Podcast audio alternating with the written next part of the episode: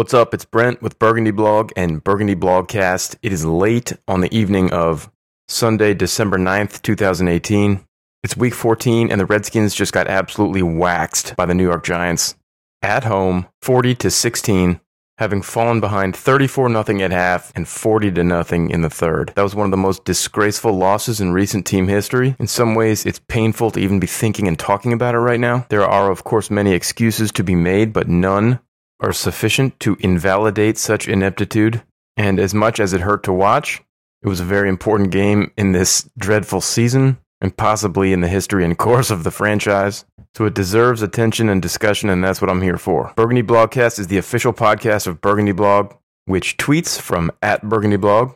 And every episode of Burgundy Blogcast can be streamed or downloaded from the website on bluewirepods.com. The best player on the field today for the Washington Redskins was a 32 year old who was not in the NFL this year until about five days ago, and who had not played a meaningful snap in the NFL in seven years. I'd like you to marinate on that for about 15 seconds.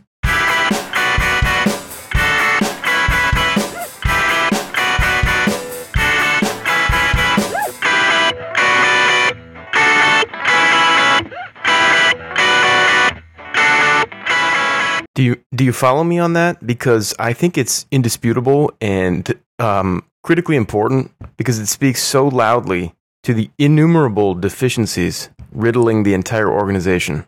Josh Johnson is a cool guy.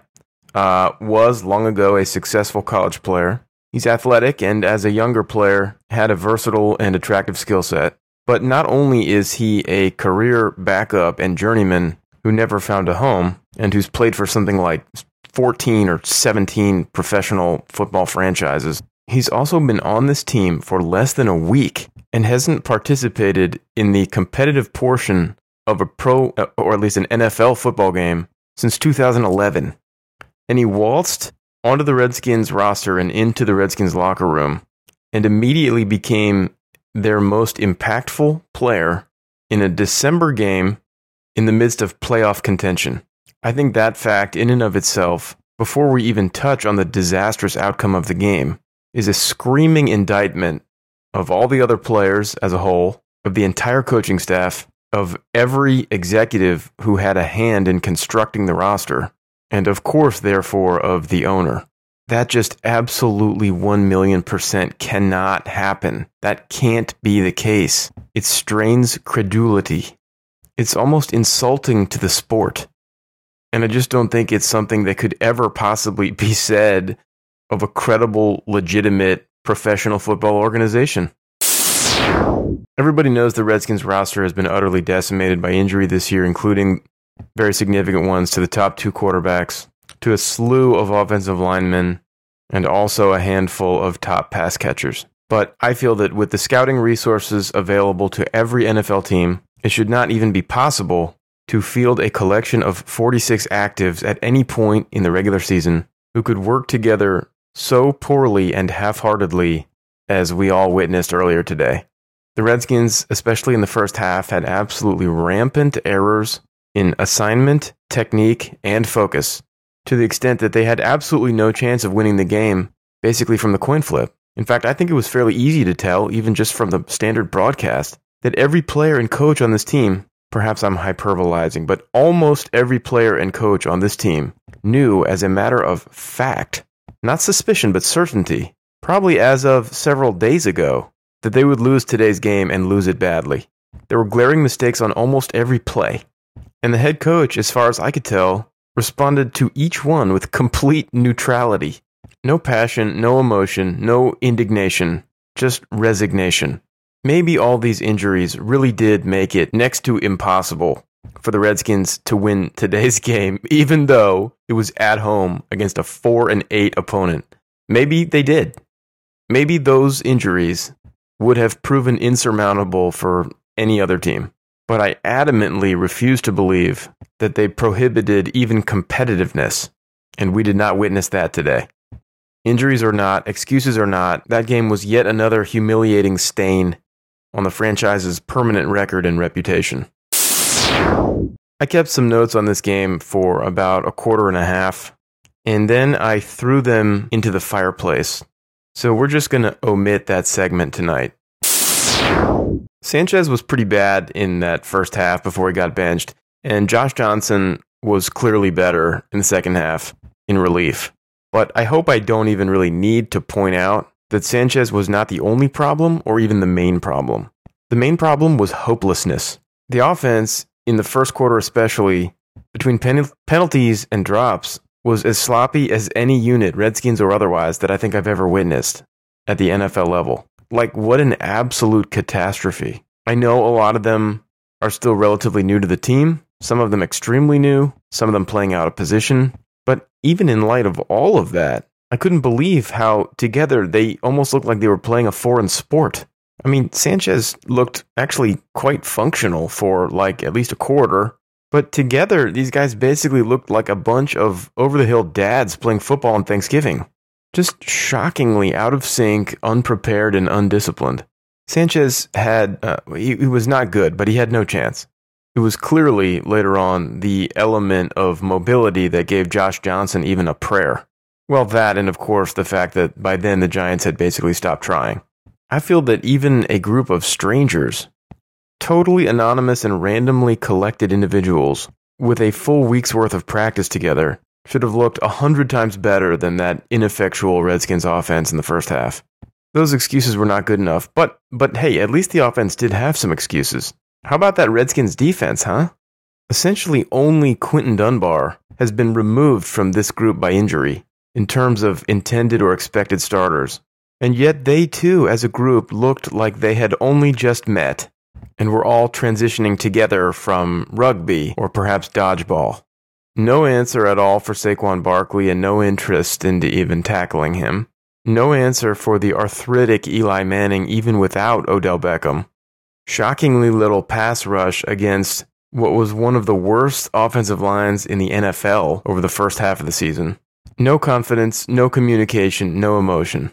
Again, at home, coming off three straight losses, entering a relatively weak month of the schedule, and with 10 and 6, 10 and 6 still attainable. This healthy defense, which has been running its collective mouth since June, got shredded like cheddar.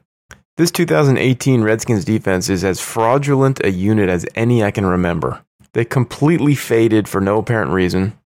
Its most vocal leader has criticized multiple times its members as a whole, but also its fans and coaches. We've heard rumors of infighting for weeks.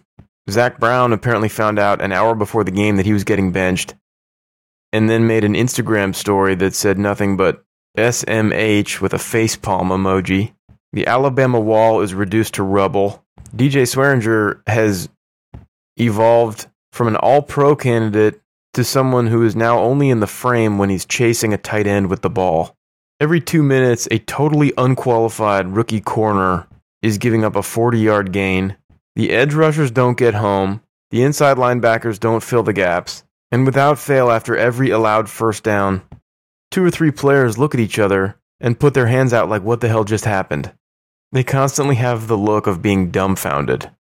What a downright sorry look in a game where your back was firmly against the wall. I'm not going to rip these Randars that they had to throw in there at guard, these giant behemoth tackles who had to fill in on the inside, because that particular situation was born of injury and basically unavoidable. But number one, Trent Williams has not been anywhere near himself since early in the season, no doubt due to his own collection of serious injuries. But he hasn't been the usual difference maker for quite a while. And at this point, I just think he's a big threat to become more seriously injured every time you trot him out there, and they should shut him down, especially since he's not protecting any quarterback who's even going to be on the roster next year.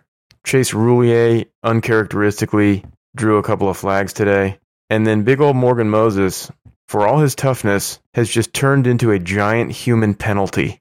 Stop false starting and stop holding, Morgan. Just stop doing it. You actually control your own limbs. Don't do those things. Jordan Reed has been having a nice, healthy season until today. Surprisingly healthy, in fact. but he left early with what looked like a very painful and therefore I would think possibly severe foot injury. This, of course, is an athlete whose career has been basically stopped in its tracks due to bilateral foot and toe injuries.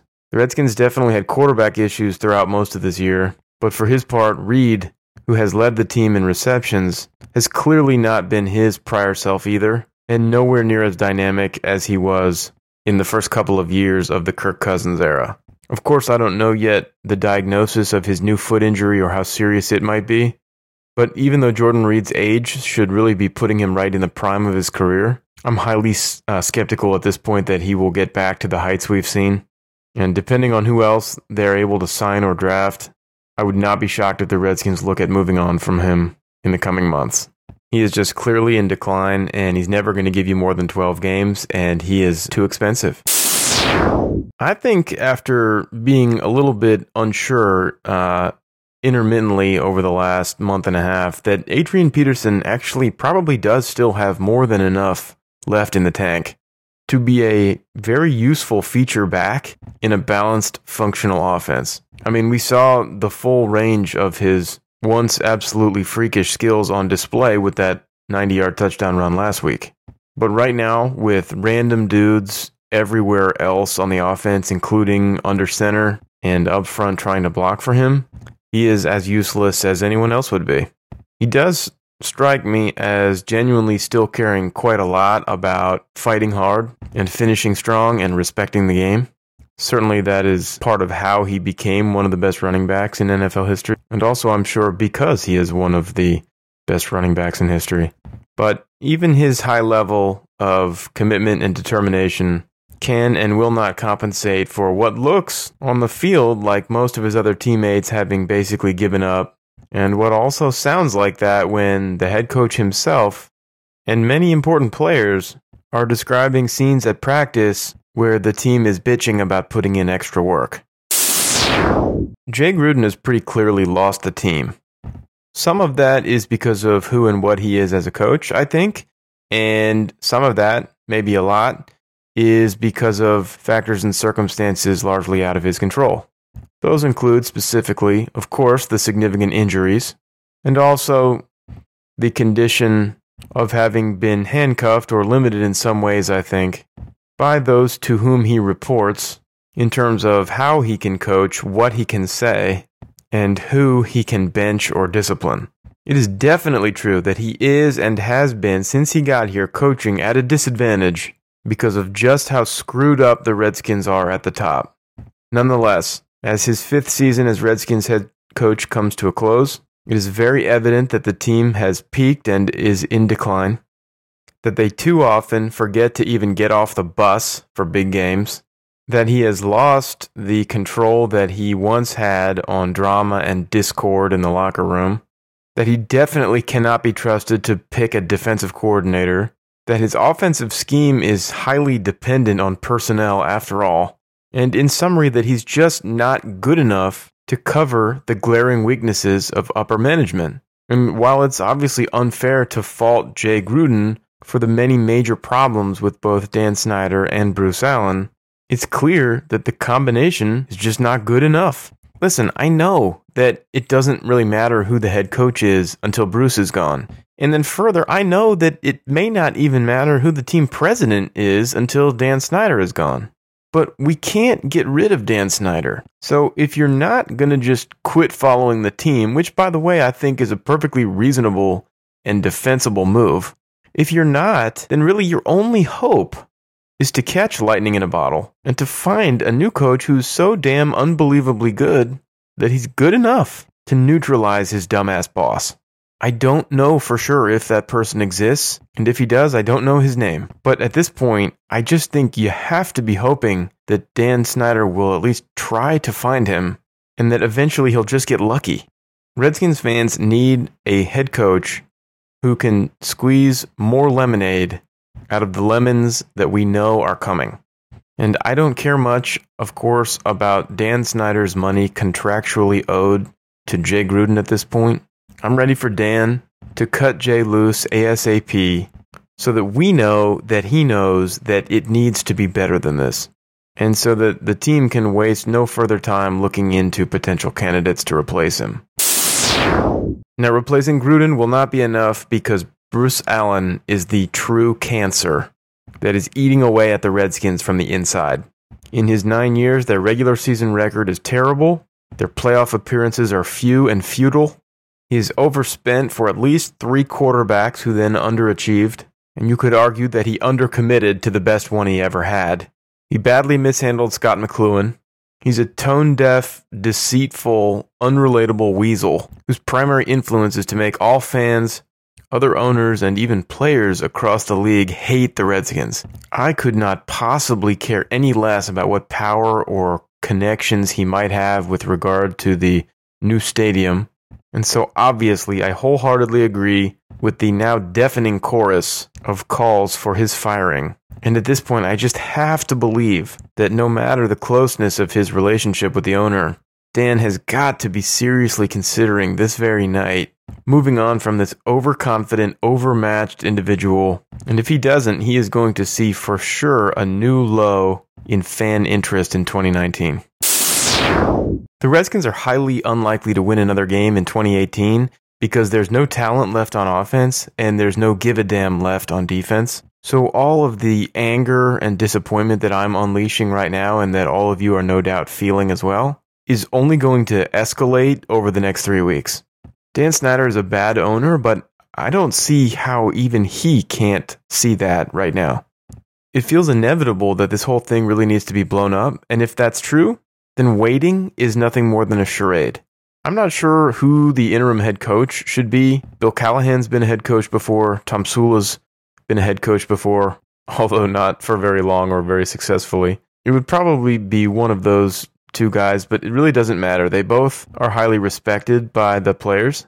Whereas Jay Gruden, I think even if he's widely liked by the players, I just don't see how he could even now have sufficient credibility to run a practice.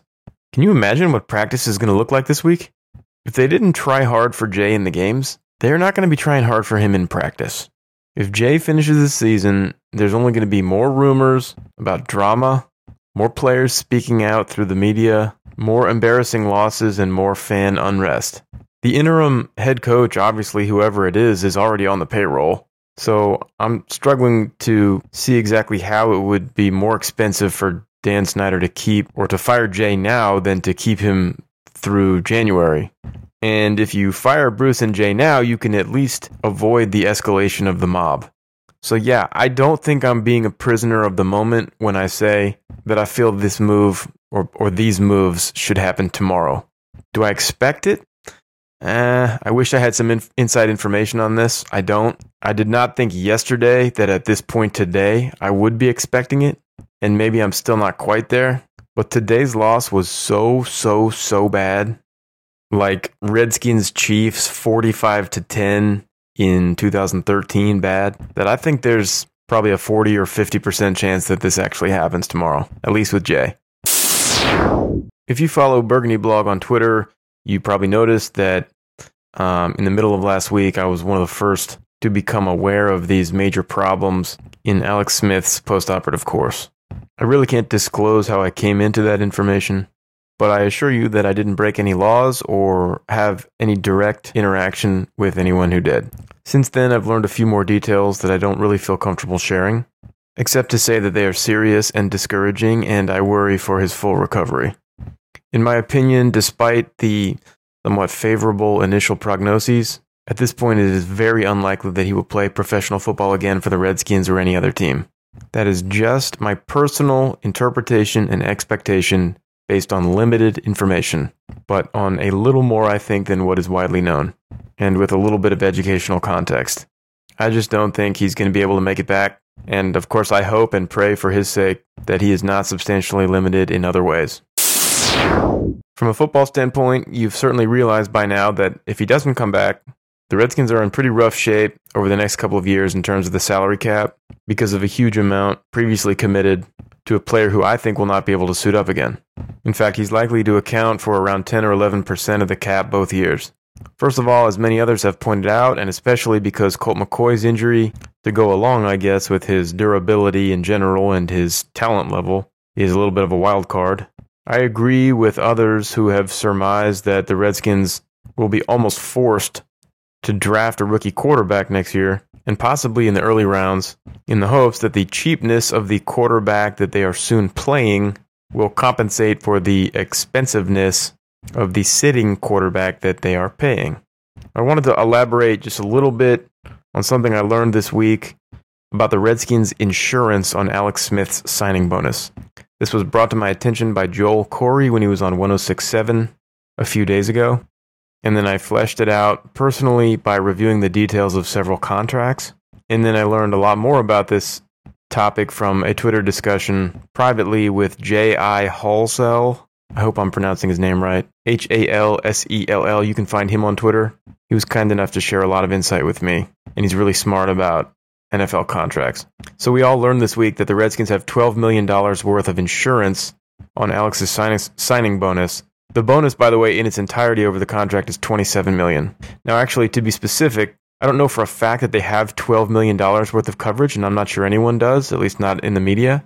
But Alex's contract allows them to have up to $12 million of coverage against it. And that would be something that they could use or cash in in the event that he is unable to return to the field due to a football related injury, among other reasons, but that, of course, would be the applicable or relevant reason in this case. The thing that was new and somewhat mind blowing to me this week is that if they actually invoke this insurance, that money can be credited back to their salary cap. Now, I'm not 100% certain that they could get it 100% credited, but I think that they can Although I think also that it would not be immediate, it would likely roll into the subsequent year. Some of you have seen by now that a similar case happened with Aaron Rodgers a few years ago, and I think it was the year he broke his collarbone. He missed enough time that the Packers were able to claim some insurance, and they had a, a much smaller cap credit given back to them of something like a million dollars a year over like three years. Anyway, this doesn't happen very often, but insurance of this nature is actually quite common in the mega contracts for star quarterbacks. And so while initially the revelation of this $12 million in insurance may have struck some fans as a very smart move by Bruce Allen and Eric Schaffer, I started to feel a little bit less like that when I learned that the current contracts of Aaron Rodgers, Matt Stafford, and Kirk Cousins have provisions for up to $40 million worth of guarantees in insurance for on field injury. Matt Ryan, Joe Flacco, and Jimmy Garoppolo have contracts allowing up to $20 million worth of coverage. And by the way, when I say allow, what I mean is that the contract stipulates a limit, but I have it on good authority from one NFL agent directly and another indirectly that these figures are of so little interest or significance to the players because they just don't affect in any way what gets paid out to the player in the event of such injury that they are not even considered points of contention in the contract negotiations. Now, loosely, I suppose a player would very softly prefer to limit the allowable insurance because a big policy might make a team slightly more likely to invoke it and therefore move on from the player. But again, it, it doesn't affect the player's payout in any way in the event of injury. Now, I don't actually know if there's like some NFL or NFLPA rule about the absolute max or limit of this type of insurance. But like I said, I know of at least three players whose contracts have provisions for up to 40 million. And as I understand it, these policies are extremely expensive, but the premiums do not count against a team's salary cap.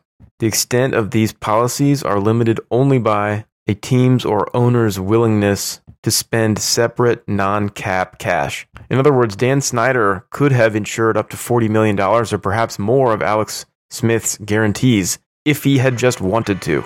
And again, all or most of that would then have been potentially eligible for cap credit or relief, which would, of course, have substantially mitigated the extremely negative roster implications of Alex Smith's injury. Doesn't seem like there's much that could be done about this now, but my interpretation is that they really gambled on this contract with Alex Smith in more ways than one and lost on all of them.